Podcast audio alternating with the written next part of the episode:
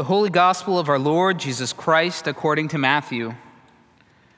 Glory to you, Lord Christ. At that time, Jesus declared, I thank you, Father, Lord of heaven and earth, that you have hidden these things from the wise and understanding and revealed them to little children. Yes, Father, for such was your gracious will. All things have been handed over to me by my Father, and no one knows the Son except the Father, and no one knows the Father except the Son, and anyone to whom the Son chooses to reveal him. Come to me, all who labor and are heavy laden, and I will give you rest. Take my yoke upon you and learn from me, for I am gentle and lowly in heart, and you will find rest for your souls. For my yoke is easy, and my burden is light. The gospel of our Lord. Praise to you, Lord Christ. Please be seated.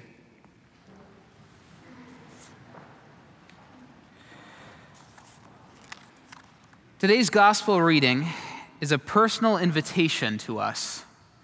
It's an invitation to experience our Heavenly Father's compassion and His care for us, His weary people. At its heart is verse 28 Come to me, all who labor and are heavy laden, and I will give you rest. But with this invitation, we might ask well, what kind of rest is Jesus planning to give us? What kind of rest is Jesus offering us? And I say this because we have a lot of different ideas about what rest looks like in our world today. In our convenience obsessed culture, so often we think of rest as the absence of work. Maybe when you picture rest, we think of uh, fishing off of a dock, or reading an old book in a hammock, or taking a leisurely walk through nature. Maybe people who think more along my lines are thinking about the nap they're going to take after service, followed by the six episodes of Star Trek they'll binge watch on Netflix. Now, there's something to be said for all of these, and yes, there's a restful quality to them, though perhaps distinguishable in quality. Um, but what kind of rest is Jesus offering us today in verse 28? Is he offering us three weeks of vacation, sleep, leisure, Netflix? What I think is so profound about this passage, and it's something that is so easy to miss, is that the, the rest that our Lord is promising us today is the gospel. The promise of rest that our Lord gives us today is the gospel. And we know this because verse 29 promises us that this is a rest for your souls. It is a rest for our souls. In other words, it's the assurance and confidence of peace with God through Jesus Christ. It's a Hebrews chapter 3 and 4 kind of rest, a rest that's so intimately tied up with the history of our salvation and God's activity in his redemption of the world. It's a rest that undoes our felt need to work hard and earn it with God, and instead it frees us to receive the gift of grace that Jesus so eagerly gives us. It's a freedom to come, to accept an invitation. Jesus Christ alone can satisfy the deepest spiritual restlessness of the human soul, and we need only take him up on this invitation. What we see in our passage today are three things required for us to say yes, to accept Jesus' invitation. And those three are humility before God, revelation from God, and surrender to God. Humility, revelation, and surrender. And so, even today, maybe we come here and we are restless and weary from the changes and chances of this fleeting world. My prayer is that we would take up Christ's invitation to come and find rest, rest in his gospel, and rest with assuredness. Come, all who are weary, find your rest in Jesus. Let's pray. Our Heavenly Father, I give you thanks for our gospel today. I give you thanks for your promise of rest. I give you thanks that we can come to you and find peace in your gospel. I pray, Lord, that this peace which passes all understandings would be with us now, Lord, more and more. Come, Holy Spirit. And I pray you will transform us more and more into the image and likeness of your Son through the gospel. Amen. Now, the first thing we see in our passage today that's required for us to find true rest for our souls to find rest and peace in the gospel is humility. And I see this in verses 25 and 26. Our Lord says, I thank you, Father, Lord of heaven and earth, that you have hidden these things from the wise and understanding and revealed them to little children. Yes, Father, for such was your gracious will. Now, what are these things that our Lord is, is praying about in, our, in his very public prayer here? Well, Jesus has been sharing these things to the crowds in Matthew's, Matthew 10 and, uh, and 11. These things are the characteristics of his mission and the essentials of the gospel. So we might well say that his prayer could be paraphrased Thank you, Father, for you have hidden the gospel from the wise and the understanding. Now, if that leaves you going, Wait, what? Or going, What's the deal with that? Then you're probably tracking with Jesus' first audience because this would have struck them just as strange. What does Jesus mean by the wise and understanding? And why does Jesus thank his Father that he's hidden the gospel from them? Well, let me confess that this is one of the things I just I love about Jesus. And maybe I love it especially because I'm Canadian, but I love that Jesus isn't afraid to get real sarcastic. You know? For Canadians, I think sarcasm is something of our love language. It's just in our daily, you know, we're inundated with it. Um, but Jesus is taking a sarcastic swipe here at the Pharisees, and we can tell that from the context, we can tell that from the chapters that follow. He's taking a sarcastic swipe at the Pharisees, and why is he doing that? Well, in the first century, it's understood that if anyone is wise and understanding, it was the Pharisees. They were the devoted religious elite, they were the prominent community leaders, they were well respected, well educated, and boy, were they pious. They were serious about keeping all the commandments of God to the letter and making sure others did the same. Yet while their lives reflected a vigorous observance of God's law, their hearts were prideful and hypocritical. And that's why in Matthew 23, Jesus compares them to whitewashed tombs. You look great on the outside, but on the inside, you're dying, you're decaying, you're rotten. And so God keeps his gospel hidden from the Pharisees, these proud people. He keeps it obscure and incomprehensible so that they might humble themselves. And the tragic irony is that the, if the Pharisees truly lived up to this reputation of being wise and understanding, then they would have taken to heart Proverbs 3, verse 5 Trust in the Lord your God and lean not on your own understanding. Why is that? because our own understanding so often misleads us. It so often leaves us prideful, and it determines our own path. It leads us further and further away from God. And so instead, Jesus says the gospel is revealed to little children. In the Greek, this word is nepios, which can also mean infants or babies. And now, parents, and I want to say mothers especially, you'll know how dependent a baby is. There is nothing that a baby can do on her own. There's also nothing a baby can do to earn your affection or earn your provision. And yet, that baby is cared for because you love her. And what we see in this love of a parent for their baby is the kind of love that our God has for us.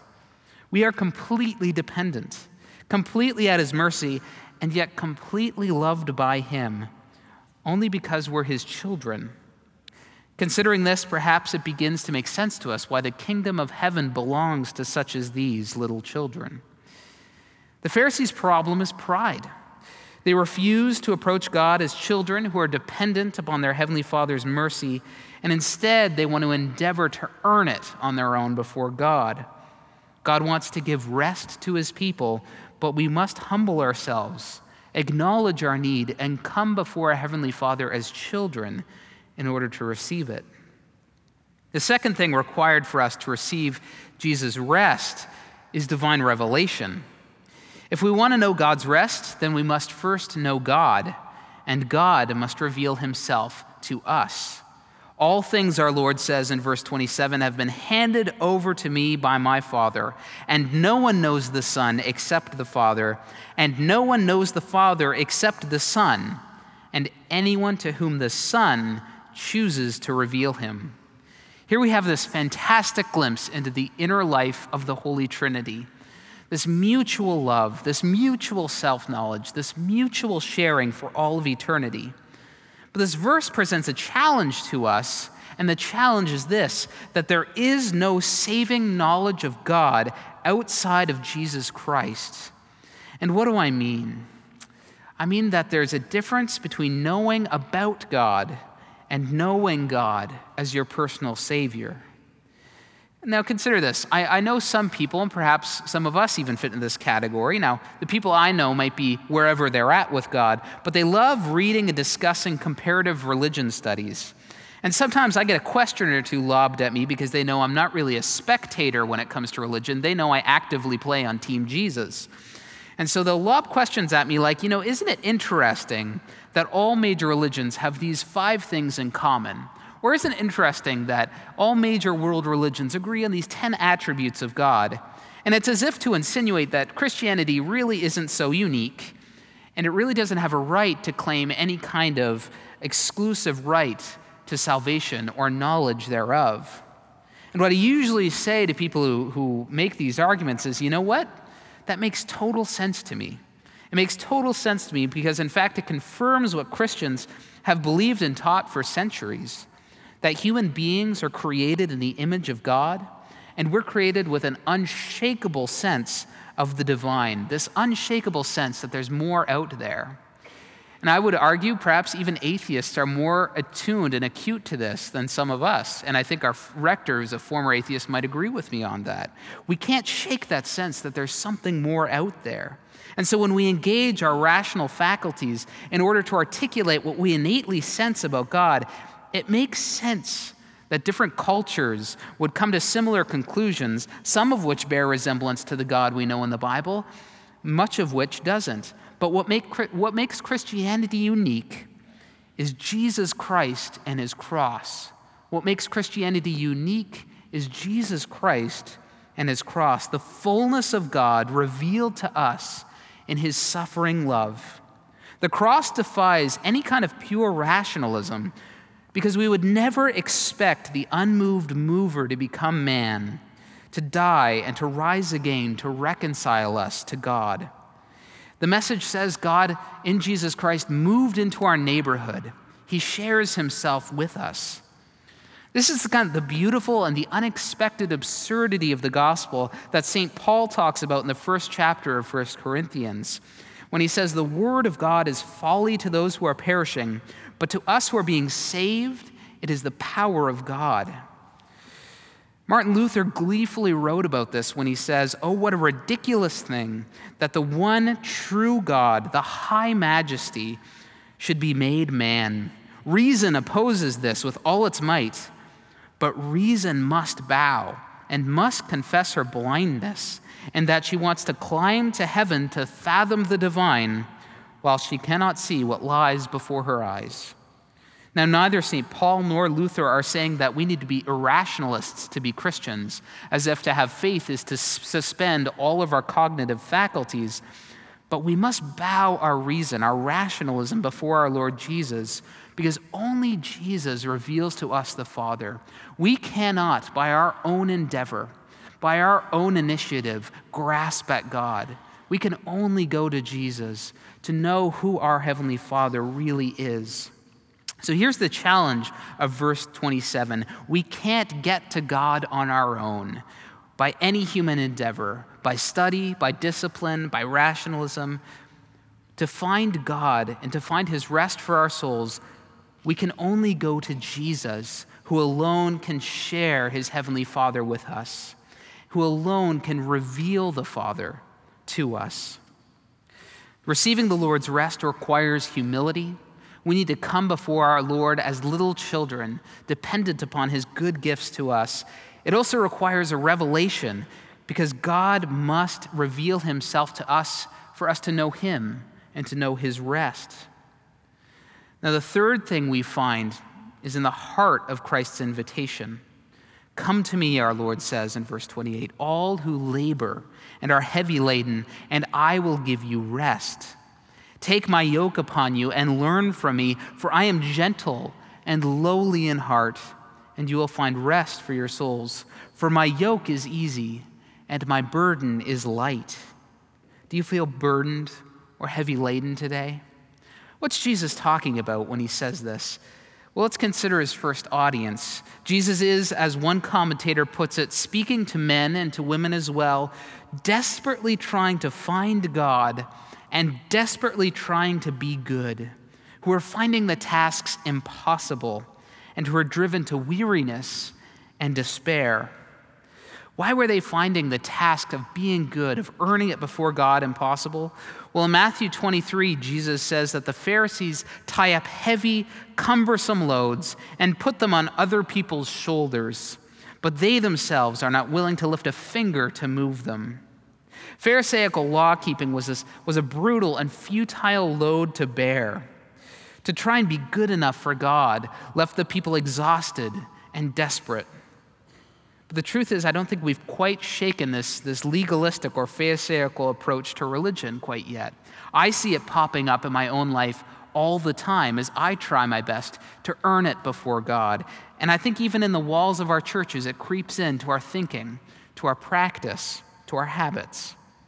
I was once, uh, I was recently speaking to a dear saint who was expressing to me just how spiritually exhausted she feels she feels exhausted because she's trying her best to be a good Christian, to keep all the commandments of God, to do all the right things, to feel like she's the kind of person who's worthy of Christ and worthy of his salvation.